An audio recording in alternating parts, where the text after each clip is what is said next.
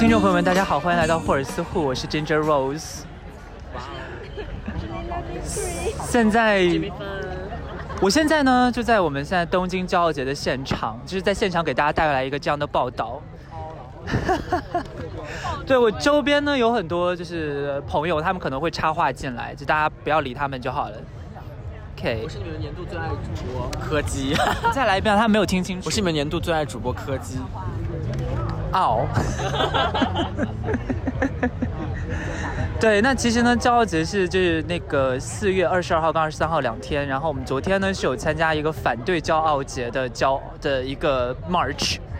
嗯，这个那个反对骄傲节的 march 呢，其实是因为今年的东京骄傲节，他请了一个带队的政治家。那那位政治家呢，叫稻田朋美。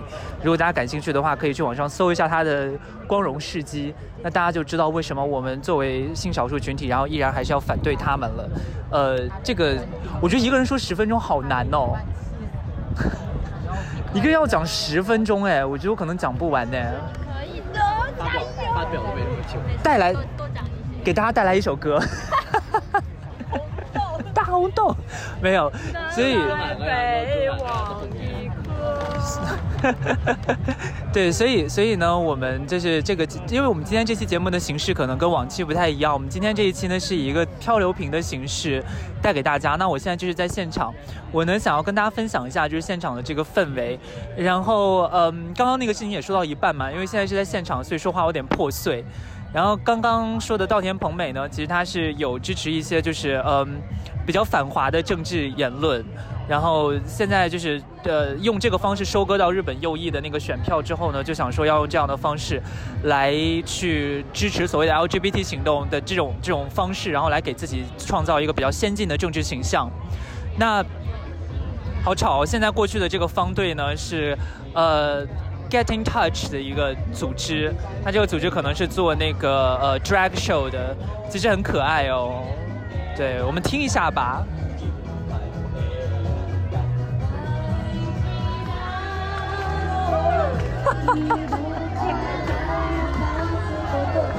Lip sync 耶。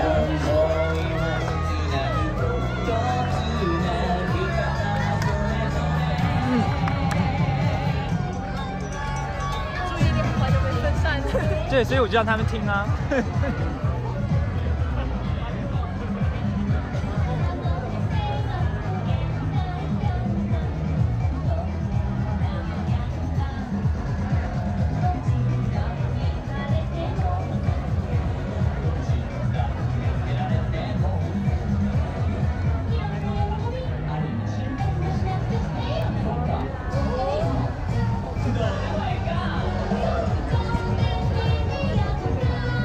这个背景音真的很大声，我觉得大家可能之后都听不清我在讲什么了。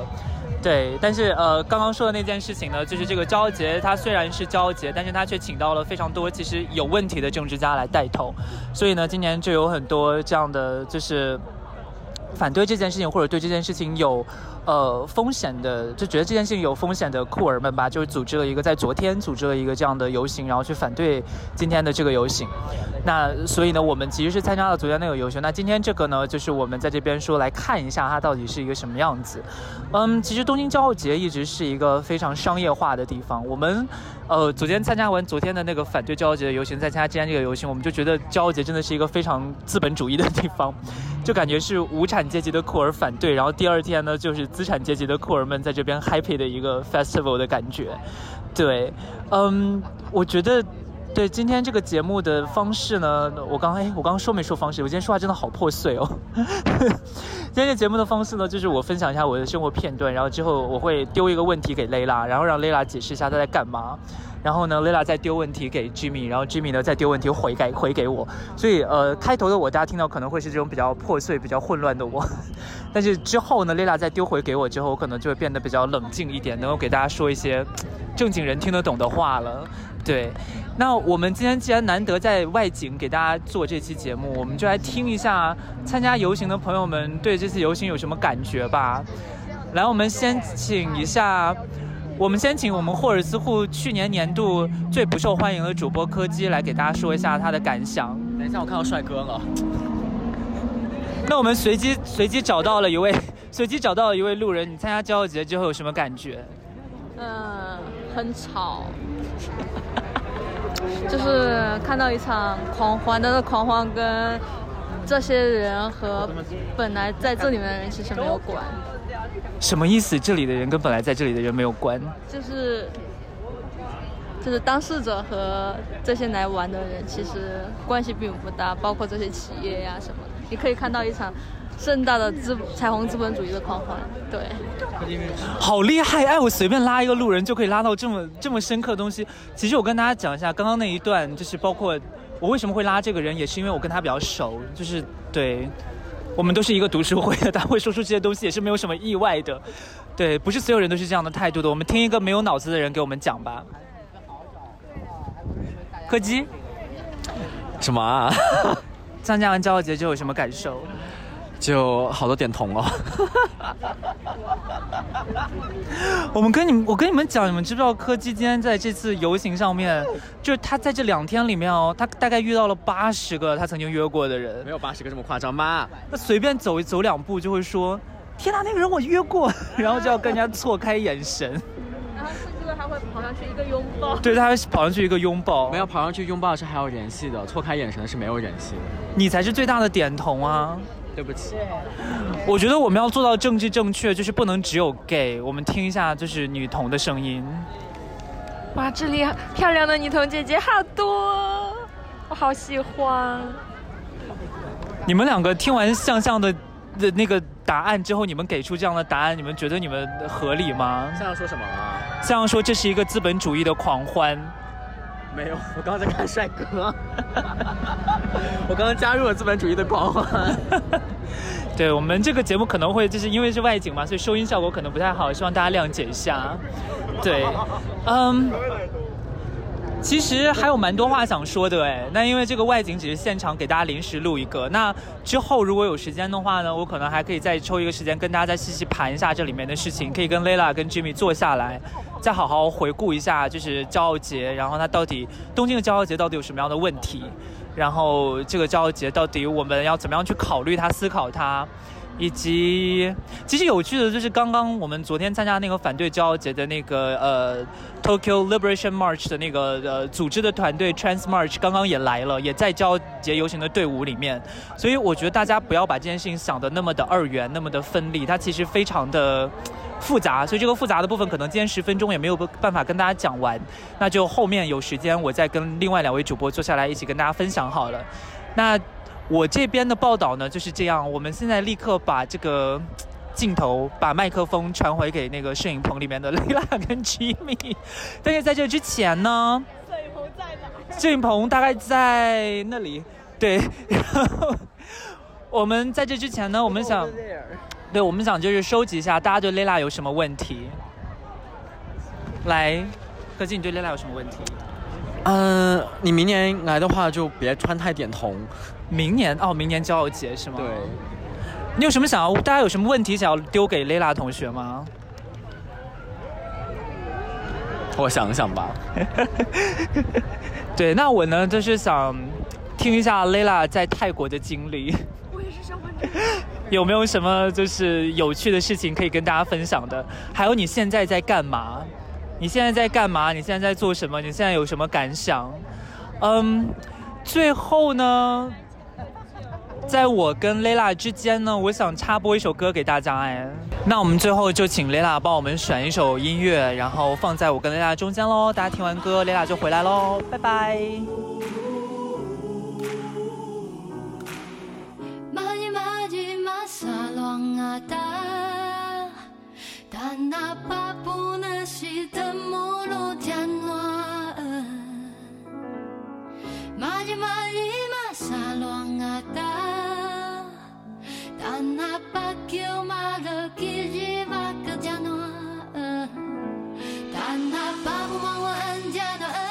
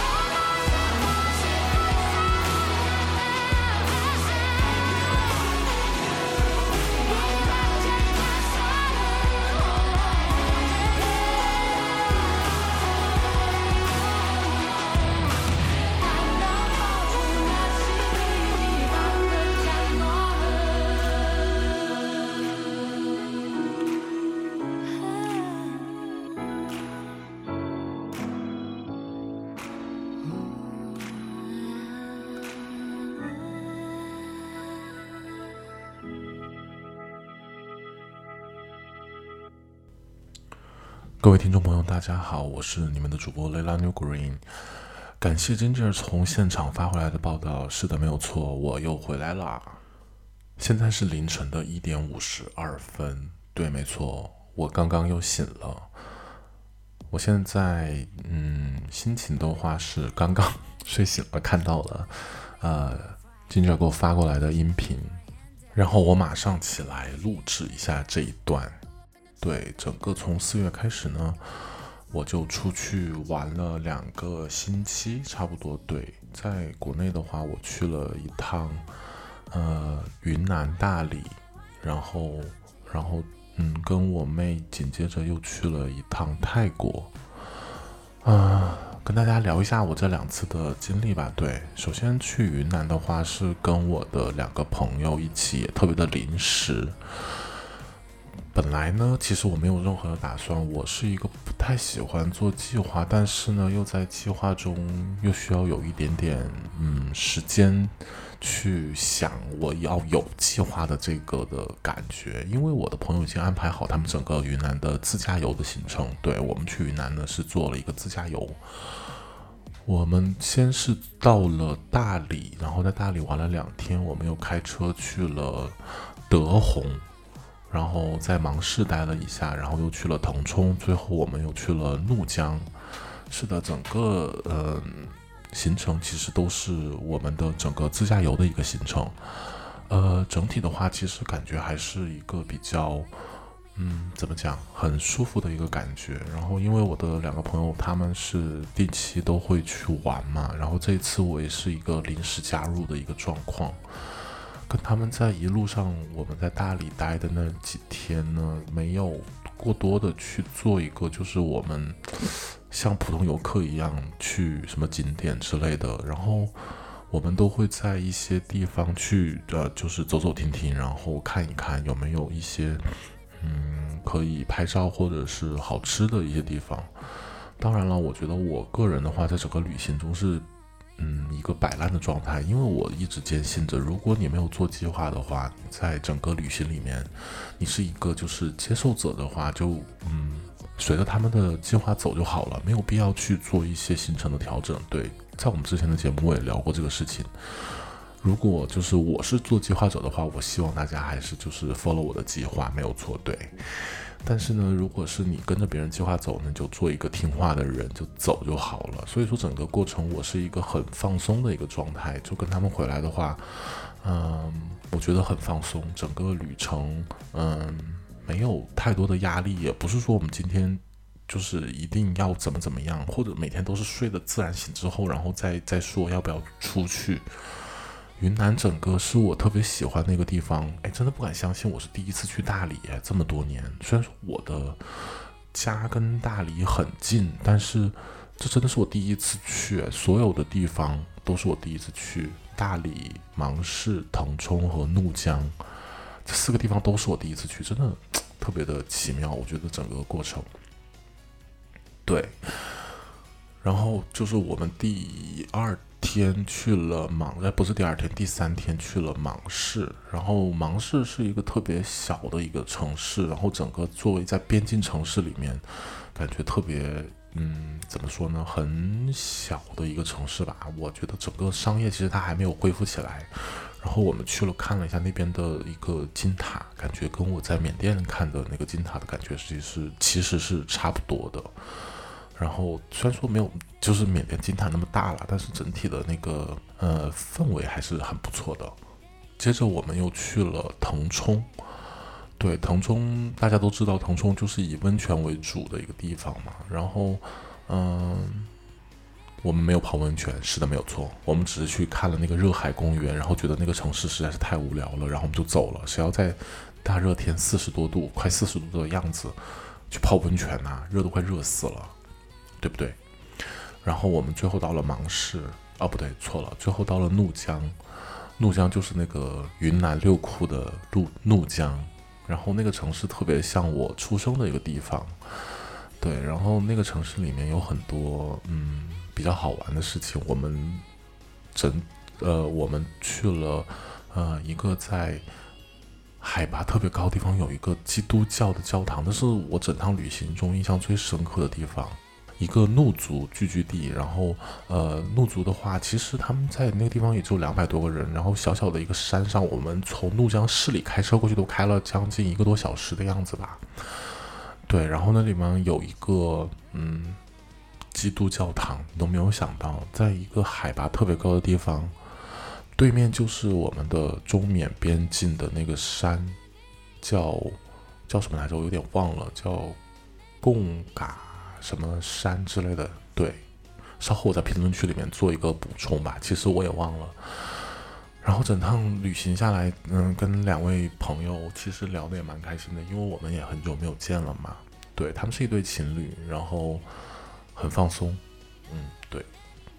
然后我刚从云南回来一周，啊，什么回来一周？然后我刚从云云南回来，嗯，两天吧。然后我妹就是临时拉着我要去泰国。我觉得这个事情真的实在是太疯了，因为我妹之前跟我说过，泰国的就是泼水节期间会有很多很多的音乐节。然后呢，我当时是会觉得，因为我想着我们两两大家人如果一起去的话就没有什么问题，还好。后来的话，因为一些原因嘛，我小姨他们也去不了，然后我就把这个事情当时就就算了。然后我妹的话就是在。泼水节的前一天，因为泰国泼水节是四月十三号、十四号、十五号，应该是三天对。然后我妹就在十四、十二号那天下午，突然给我打电话说：“哥，要不要我们就临时去？”然后我就说：“给我十分钟考虑一下。”对，然后我们就临时买的机票，当天下午临时买的机票就去了，坐的第二天早上的航班。我妹特别想去的那个音乐节叫做 Rolling Loud，嗯，大家可以去看一下，就是查一下这个音乐节。对，这个音乐节其实上面三天有不同的一些嘉宾，对大家比较知名的可能有那个第一天的压轴是 Cardi B，第二天呢是 Chris Brown，第三天是 Travis Scott。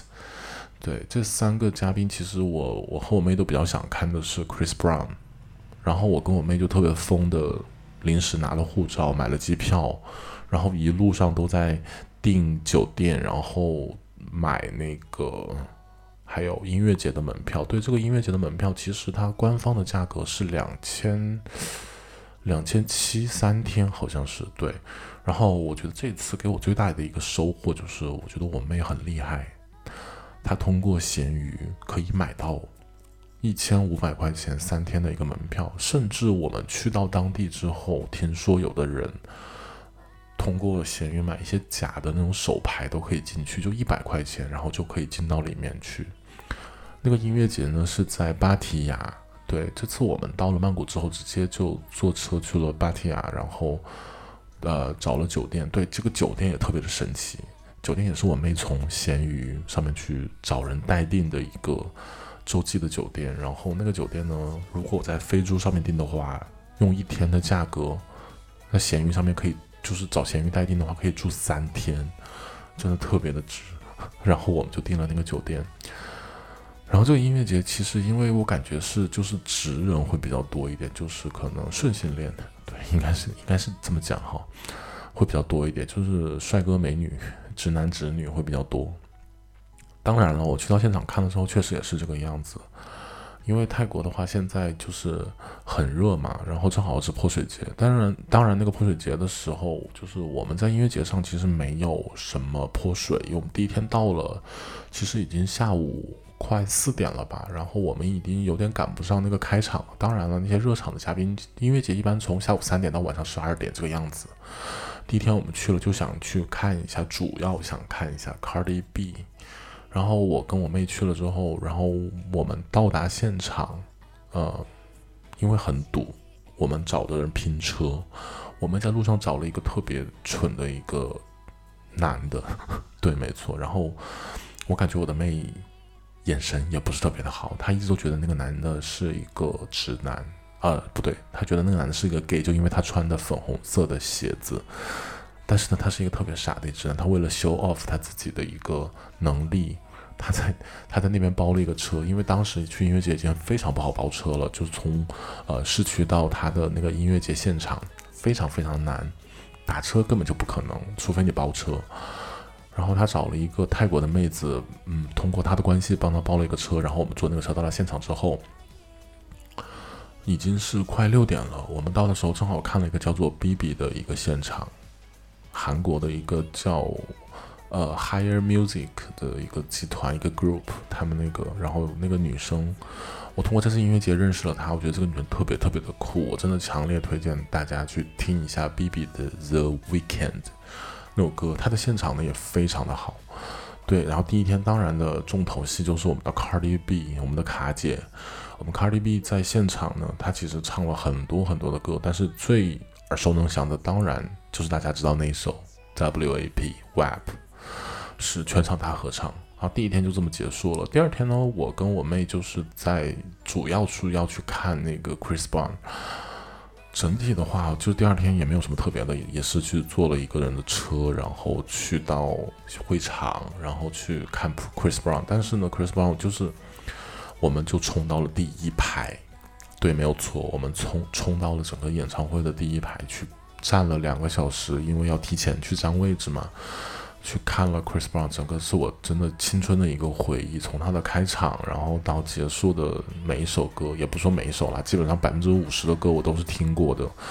然后整个的话氛围非常的棒。然后他那边有个 VIP 区，据说那一天呢还有就是朴宰范。对，这次我觉得让我大开眼界的还有朴宰范这个人，J Park，不知道大家有没有听过这个人。J Park 他他也在当天，因为当天下午还有 Jessie 嘛，他是跟 Chris Brown 同一场的，然后他们两个人也是合体表演了一下歌曲。当然，Chris Brown 给我的感觉就是，虽然说他已经这么老了，哎，也不能这么讲。对，Chris Brown 其实比我就小一岁哎，然后他在舞台上整个感觉的少年感还是有，虽然说他在。呃，他在零几年的时候打过我们的瑞瑞，对，没错。但是这边还是很可惜，对，家暴是不可取的这种事情。我跟我妹整场听下来，第二天是最嗨的，然后整个人就非常的精疲力尽。然后第三天呢，因为 Travis Scott 是，我都没有想到第三天真的很疯狂，全都是直男，真的非常的多。整个音乐节呢，全部充斥着那种就是。那种对你懂的，没法讲。然后他在那个第三天，那个那个 Travis Scott 真的太多人了，人多到我们最后都没有没有办法挤进去，我们就在外面稍微看了一下。这次音乐节我还学到一个单词，叫做 Mosh Pit。Mosh Pit 就是相当于是一堆人突然在音乐节里面站出一个圈，然后大家在里面去蹦，非常蠢的一个行为，让我就是满头的问号。对音乐节的话，其实我都没有怎么喝醉，里面的酒水实在是太贵了，而且时不时还要避免里面的一些各种奇怪的味道，对，没法在这里形容。还有就是，嗯，我们看完三天音乐节呢，整个感觉就是跟军训没有什么区别。对你没有听错，是军训，我们就像特种兵一样，提前一天临时定了这个行程，然后去到现场蹦了三天，整个人非常非常非常的累。然后我们回到曼谷，就待了两天，跟我妹。然后我妹非常想泼水，就是她那种人菜瘾大的感觉。我跟她描述过泼水节嘛，然后我们在路上也看到旁边有人在泼水，她就特别想参加。结果我们到了曼谷回去的时候，其实已经是泼水节的最后一天了。然后他们的法定的节假日也是最后一天，其实没有人在泼水了。我们还是很有残念的，就是想去感受一下整个事情。我就带他去了，就在曼谷最有名的那条街——世龙街。是的，没错。然后他去看了整个的一个行程，对，去看了一下最有名的 DJ station。然后他去到那里，发现怎么全部都是男的。没有一个女生，我说对，就是你想的那个样子。然后我们整体的对 LGBTQ 的一个知识的话，还需要加强一下。虽然说我们跟他没有出柜，他一直都以为他的歌是一个直男。我觉得这一点我也是很大的一个问号。反正后来我妹在就 就在曼谷逛完了之后，就觉得哎很无聊，因为我发现她是一个非常纯粹的一个 hip hop 女孩。整趟的我跟我妹的行程呢，也是一个属于是一个亲子游的一个状态。对，没错。我们就是，嗯，我主要是我来计划吧，包括吃住行那种的，然后我们就在曼谷逛了一下，导致我妹回来之后就整个大甲流，感冒了。啊，是的，没有错。我觉得整个我还好啦，我没有任何的，就是发烧或者感冒的行为。但是我听说这次去泰国回来的朋友，很多都得了甲流，或多或少的。大家还是要注意身体，对，没错。以上呢就是我这两周消失了去干嘛的两个小节。是的，没错，我出去旅游一趟是跟一对同性情侣，一趟呢是跟我妹的亲子游。两趟下来的感觉不一样，但是呢，整体来说我整个人就是疲惫，但是又很快乐。对，我想问一下吉米的话，现在你的心情是怎么样的？以及你最近好吗？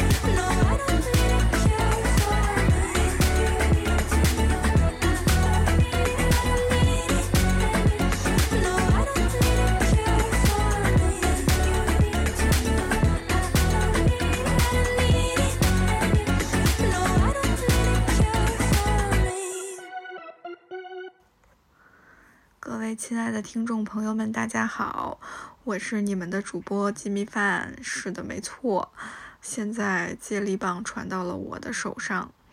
嗯，我呢就来和大家聊一聊我的近况。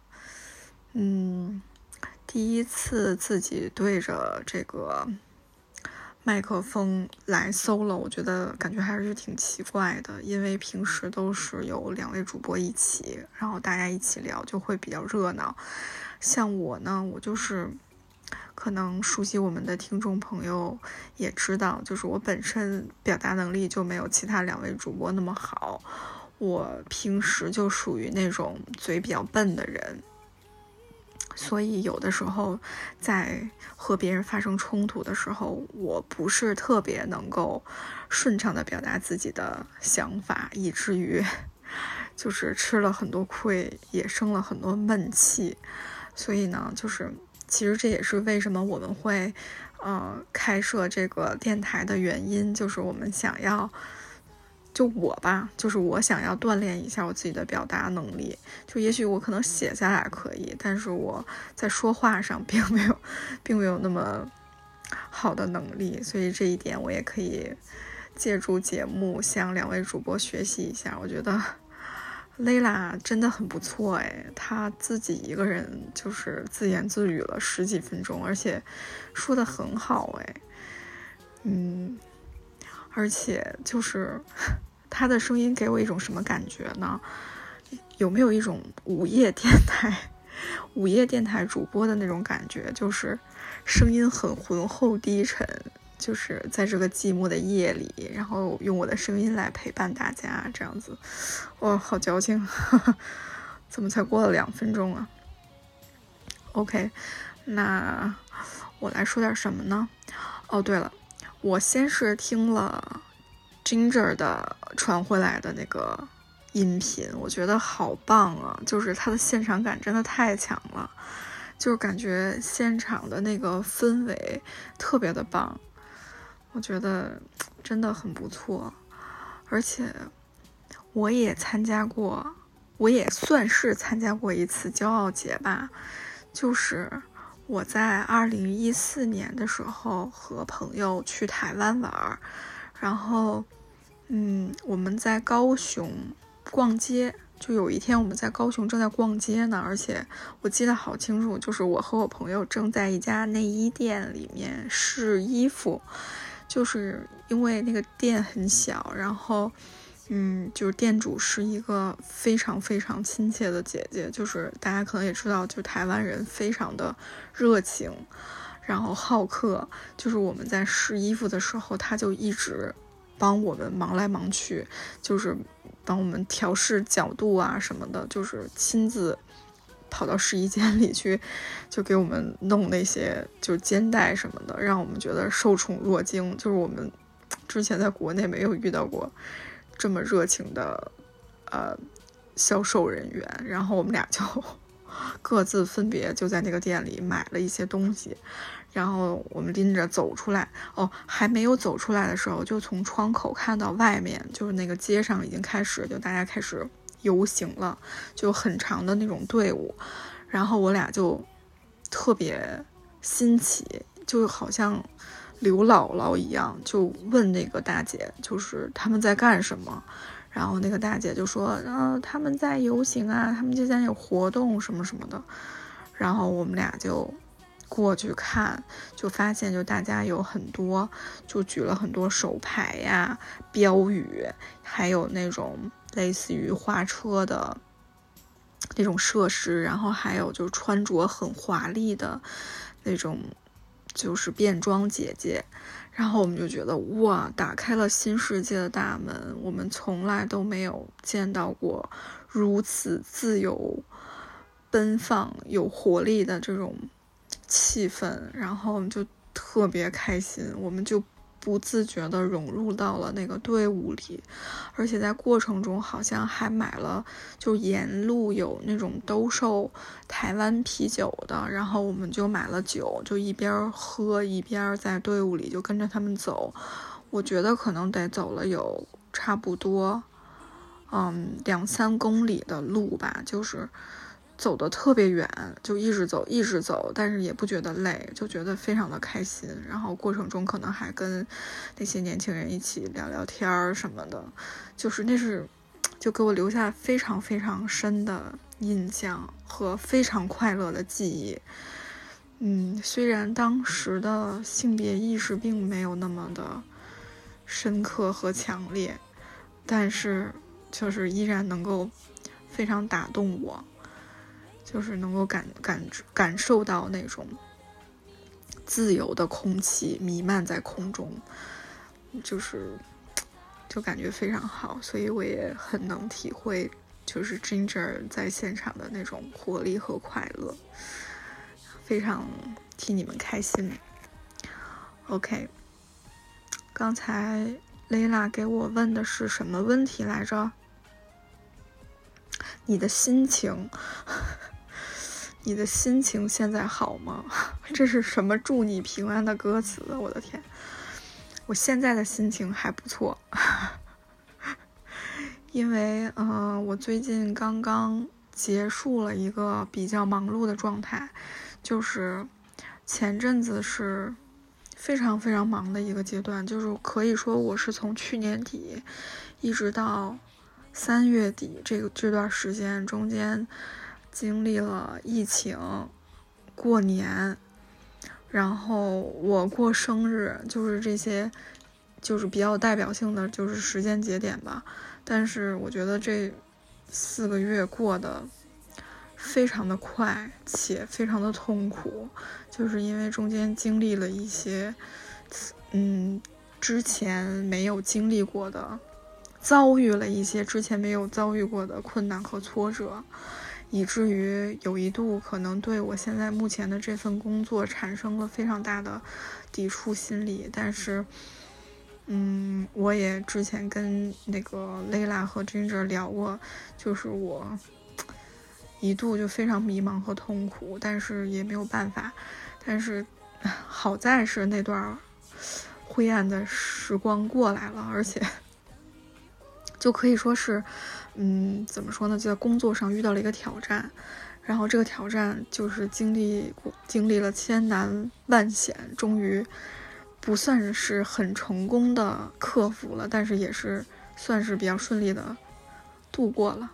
嗯，只能这么说吧。我觉得可能对于我个人而言，也是一种成长和收获吧。确实是收获了一些东西，但是。也不想再经历一遍了，嗯，所以呢，就是忙过之后，最近就不是那么的忙了，所以还是有一些空闲的时间可以做一点自己想做的事情。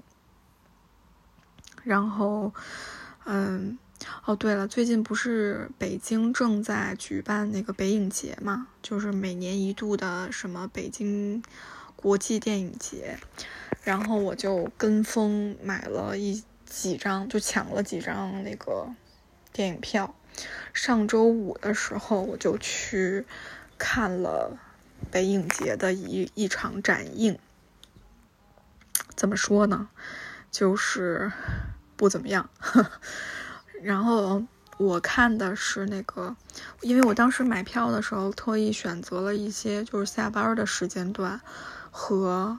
能买上票的时间段，因为年轻人真的很喜欢参与类似的这种文化活动，所以一旦举办这种，就是像什么电影节之类的，就是大家就跟风，就疯抢那个票嘛。就有的时候音乐节啊、电影节都是这种情况，所以就有些票就很难买，有些热门的场次也非常的难买。以至于他们可能会在二手的平台上就把这个票转出来，都会比正常的票价贵上几倍那种的。但是我觉得非常没必要。就是我之前也跟雷拉讲过，就是也不知道是不是我们岁数大了，就是我觉得这些电影完全可以在家找资源好好的看，甚至可以反复看。我为什么还要跟风去下了班以后再去跑到电影院，然后看完以后再。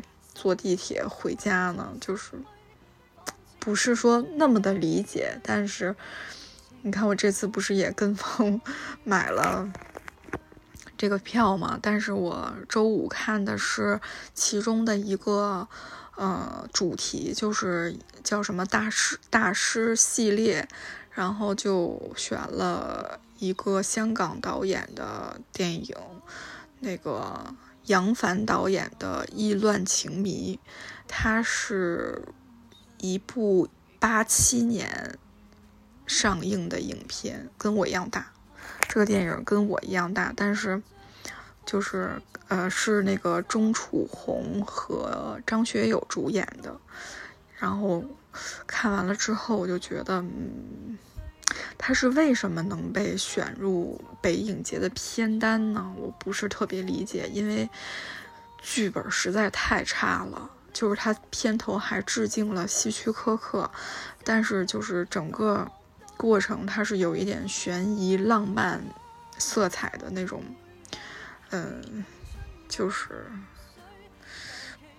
说商业片吧，就是里面唯一的亮点就是钟楚红年轻的时候巨美，就是后来我才发现啊，这个导演是拍那个《美少年之恋》的导演，《美少年之恋》就是吴彦祖和冯德伦吧，就是他这个导演好喜欢，不是这个导演的特色就是他特别擅长把人拍得很美，但是这个内容实在太差了，这个剧本实在太差了，就是结构什么的都不够完整。你你还致敬希区柯克，你算了吧，我觉得就是 看就是甚至有一些搞笑，就是你都看乐了。这个 就是剧情的设置，但是怎么说呢？就是如果说十分的话，我我给六分，在于钟楚红的美，剩下的就是基本上怎么样。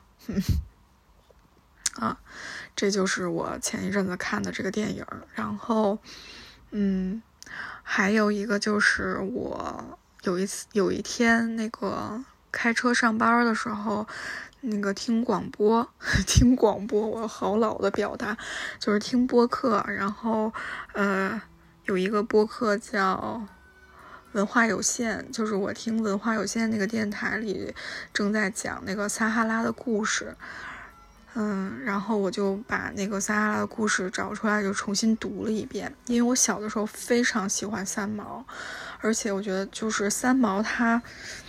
它算是我的启蒙读物吧，就是我觉得，在我印象里，是我自打认字儿以来，我就读了三毛的书，而且就是这个撒哈拉的故事，因为是我小的时候，我在我爷爷家的那个地下室，就他有一个地下室，就专门放一些杂物什么的，就是我姑姑嫁出去，就出嫁之后。然后姑姑的很多东西就被放在那个地下室里，包括她的一个书架。然后我们小时候不就住那儿嘛，然后我就在那个书架上看到了这本书，然后我就读了。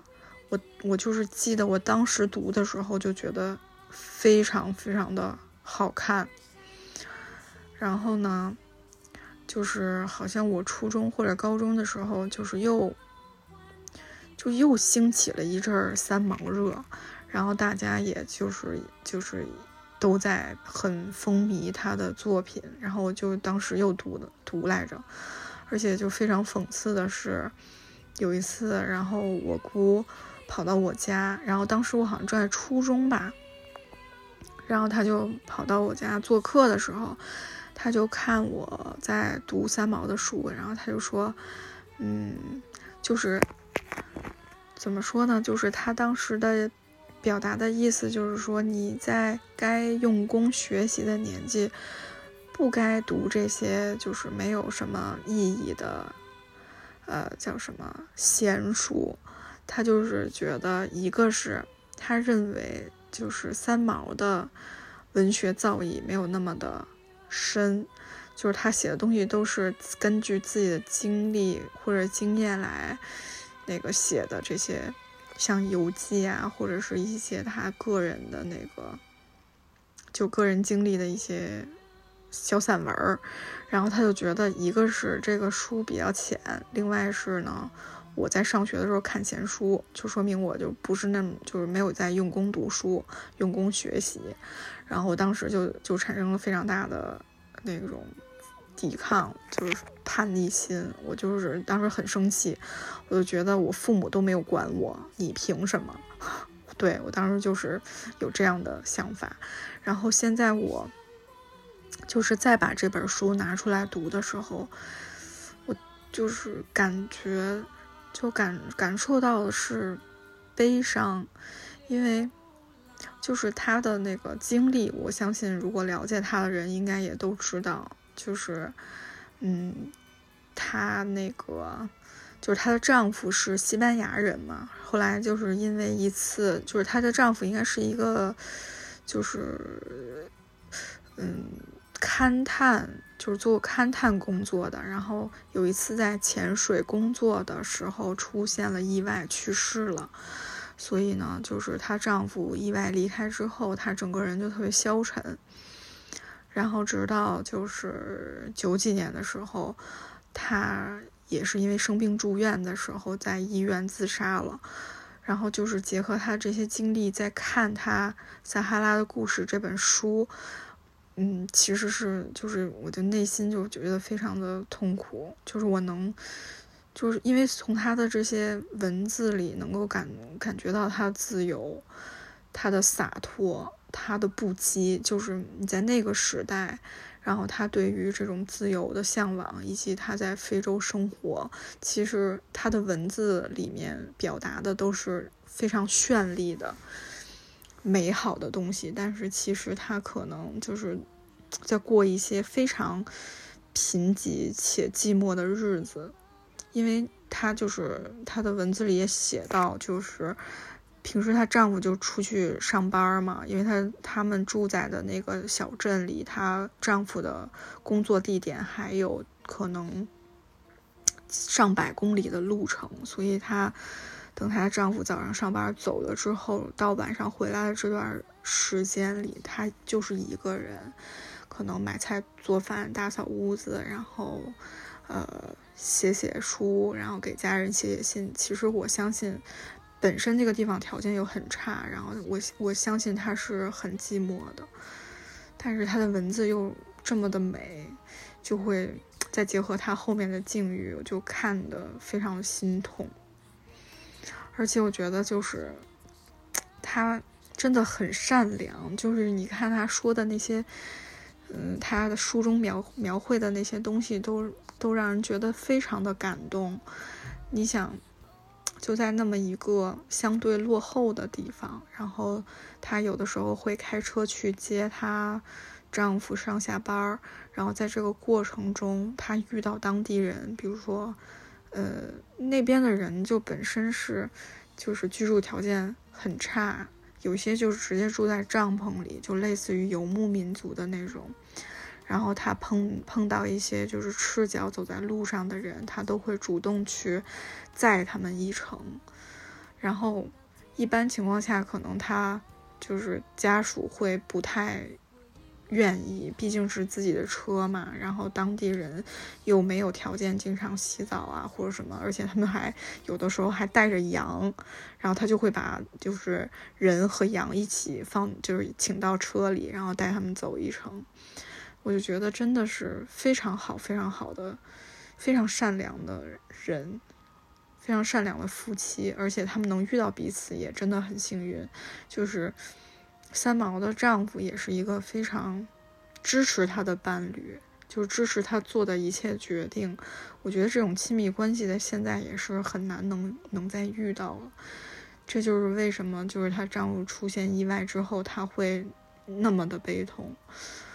哎，我觉得真的挺挺令人唏嘘的。就是小时候读这些，根本就没有体会过。这样的感情，只是觉得哦，好有趣。他的文字是，就是它里面文字描述的世界是我从未见过的，从未感受过的世界。我只是觉得新奇，但是当我再重新读的时候，我就会 还挺伤感的。嗯嗯，我我竟然自己 solo 了将近二十分钟，我可真了不起。嗯，那就说这么多吧，也我们我们几个人减加在一起，估计可能时长也都差不多了。如果大家喜欢我们这种 互相写信写怎么说交换日记的这种形式呢？嗯，也可以随时告诉我们，然后我们会不定期的用一些比较新颖的方式给大家呈现出更好的节目内容。当然啦，我还是比较喜欢跟两位主播一起聊天的感觉。嗯，那我就先说到这儿吧。然后，对，还有还要给。Ginger 提问，我想给他的问题是，嗯，我有两个问题想问。第一个问题是，因为，嗯，大家都知道 Ginger 老师是做学术研究的嘛，嗯，而且他经常会带我们，或者是，嗯，给我们一些，就是比如说他研究方向的一些书籍和，反正各种材料给我们学习。但是有一些东西确实是，就是。他讲起来，他给我们讲的话，我们就会非常乐意去听。但是如果让我自己去看的话，就像是我，比如说上周的时候，我有一点时间，我前阵子就很累，我就不想再看一些非常动脑的，或者是非常需要静下来去研究思考的东西，我就会会想要选择一些浅显易懂的、轻松愉快的东西去读去看。所以我想问 Ginger 的是，嗯，怎么才能抵抗在做学术研究中就这种枯燥和 寂寞的感觉？就是当然，也许人家足够。就是这是他的工作，同时也是他感兴趣的领域，所以他可能不会觉得枯燥。那么，就是对于我们普通人来讲，我们是如何能够抵抗在这些就是枯燥乏味的学术文献中获得乐趣呢？这是我的问题。然后还有第二个问题就是，Ginger 今年嗯有机会能回国吗？因为我们 现在我们三个就是各处一方，然后未来 Layla 也会去日本，就跟 Ginger 相遇，然后我也不知道我们三个什么时候才能再合体，所以我就想问问，今今年有可能回国，我们能够见面吗？这就是我的问题。谢谢大家的收听，拜拜，我是吉米饭。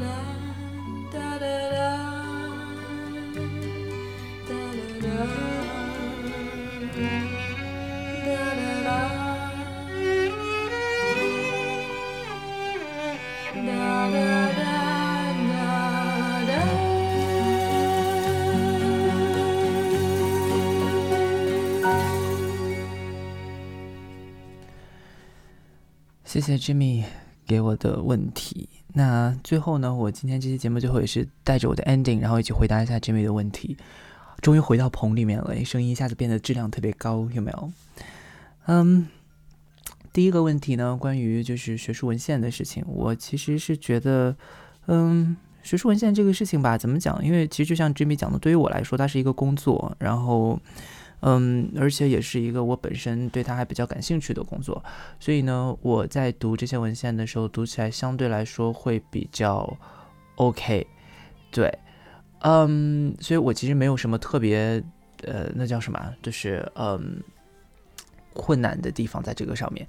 但是确实，如果说作为那个，嗯，怎么讲呢？如果说作为非呃，非学术研究者来说的话，读起这些书来可能确实会有一点点辛苦。不过我个人觉得啊，嗯，这个部分其实没有什么特别大的问题。就比如说啊，我们也不一定非要让大家去读，大家其实也没有必要去读那种就是非常嗯深刻的学术文献。所以呢，其实一些，比如说像是，因为你比如像我们之前为什么上野千鹤子他可以的书可以在国内就是那么火，其实也是因为他写东西的方式，就尤其是一般来说啊，像这种学术文献，嗯，就算它是博士论文或者是硕士论文，但其实出版之后，那个相应的编辑都会对那个书进行一些调整，所以在调整的过程当中，他会把那个呃内容变得更加的亲民，更加的好懂，然后更加的容易让人产生兴趣。所以呃，你像很多时候很多学者他。基于自己的那个理论，然后可能也会做出一些非常亲民的做法，比如像千鹤子的书，很多其实它就不是那种很深刻的学术文献，它是把一个道理，嗯，给你拆成一个非常简单的例子，然后让你呃去呃理解、去去看、去读。所以其实我觉得像这个类型的书，嗯，你说它读起来累吗？我觉得其实一点都不累，尤其是比如说像性别研究，因为里面很多书它是关于。我们比如说，不管是女性还是性少数者，她自己生存的生活经验的，所以其实，嗯，我们作为当事者来看这个书的话，你其实就是像在像像在看一个纪实文学，或者像在看一种非虚构类的呃作品。其实你并不会觉得你在读一个理论或者读一个小说，但是在读他们的故事的途中呢，你又能知道一些东西。嗯，所以其实我觉得吧，就是有些人他可能会觉得看一些。嗯，故事类的小说可能是一种休息。那有些人他可能觉得说看一种这种就是非虚构类的文学或者非虚构类的作品算是一种休息。那嗯。这个可能因人而异吧，所以呃，我觉得就算大家如果大家有这种兴趣、有知识的话，其实哪怕他那边没有理论，我只是想要说，呃，针对某一个曾经我有偏见的群体，或者针对某一个曾经我有偏见的问题，哪怕是针对你自己的身上的某一个交叉身份，其实你也可以去找一些所谓的纪实文学，呃，来看一看。其实我觉得它跟那些小说啊、电影啊，其实故事类的，其实没有什么特别大的区别，而且它是真实的，呃，你能看到很多复杂的面相。对，但是找书的时候，如果大家感兴趣的话，确实也可以找一些就是学者们写的这一类的呃文献，可能会是一个比较好的入手的地方。因为你像我，呃，在做，就即便我是在做学术，因为你想啊，我为什么要做这个性别研究？其实也是因为它跟我自己的身份还有生活有关，并不是说我其实也特别不愿意做那种，就是比如像什么政治学啊，或者是什么就是历史学这种，就是要。嗯，拿那些非常正经的理论，然后去去分析的人的的那种学科，所以我是，所以我才为什么选这个学科嘛？因为其实就算我现在在，即便我是在工作，我读的东西，它也能帮助我对这个世界有一个新的认知。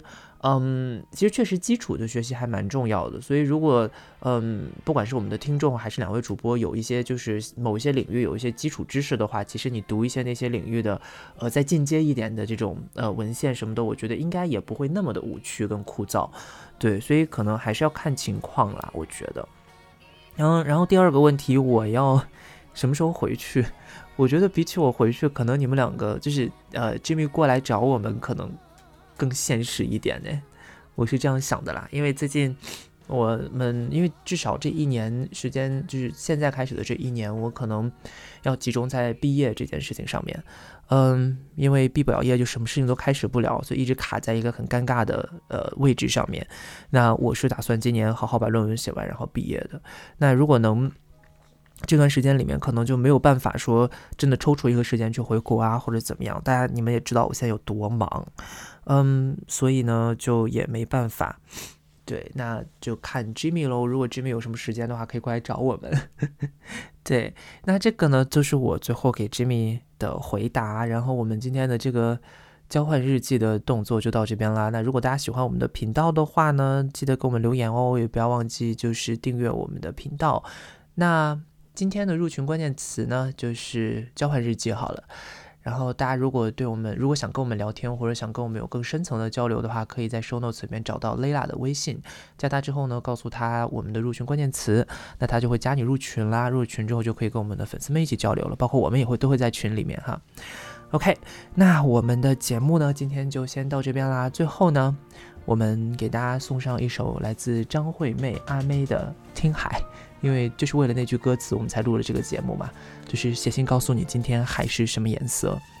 今天是阴天，那东京这边的海，我猜应该是灰色的吧。就是不想说。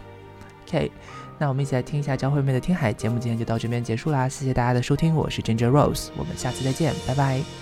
写信告诉我，今天海是什么颜色？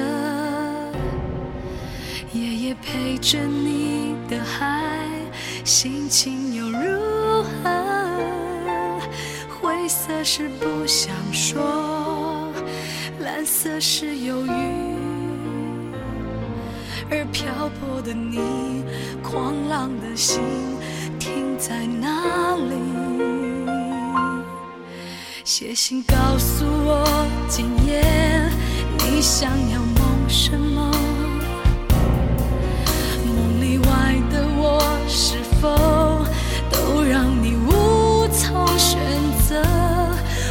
就这一颗心，整夜都闭不了眼睛。为何你明明动了情，却又不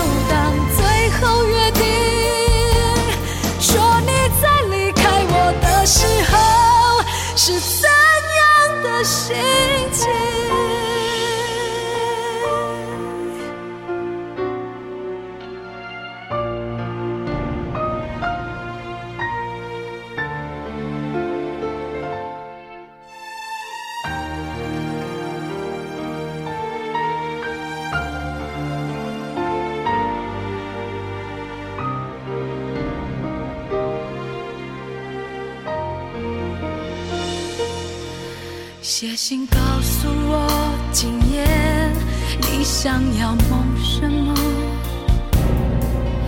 梦里外的我，是否都让你无从选择？我就这一颗心，整夜都闭不了眼睛。为何你明明动了情，却又不靠近？tears.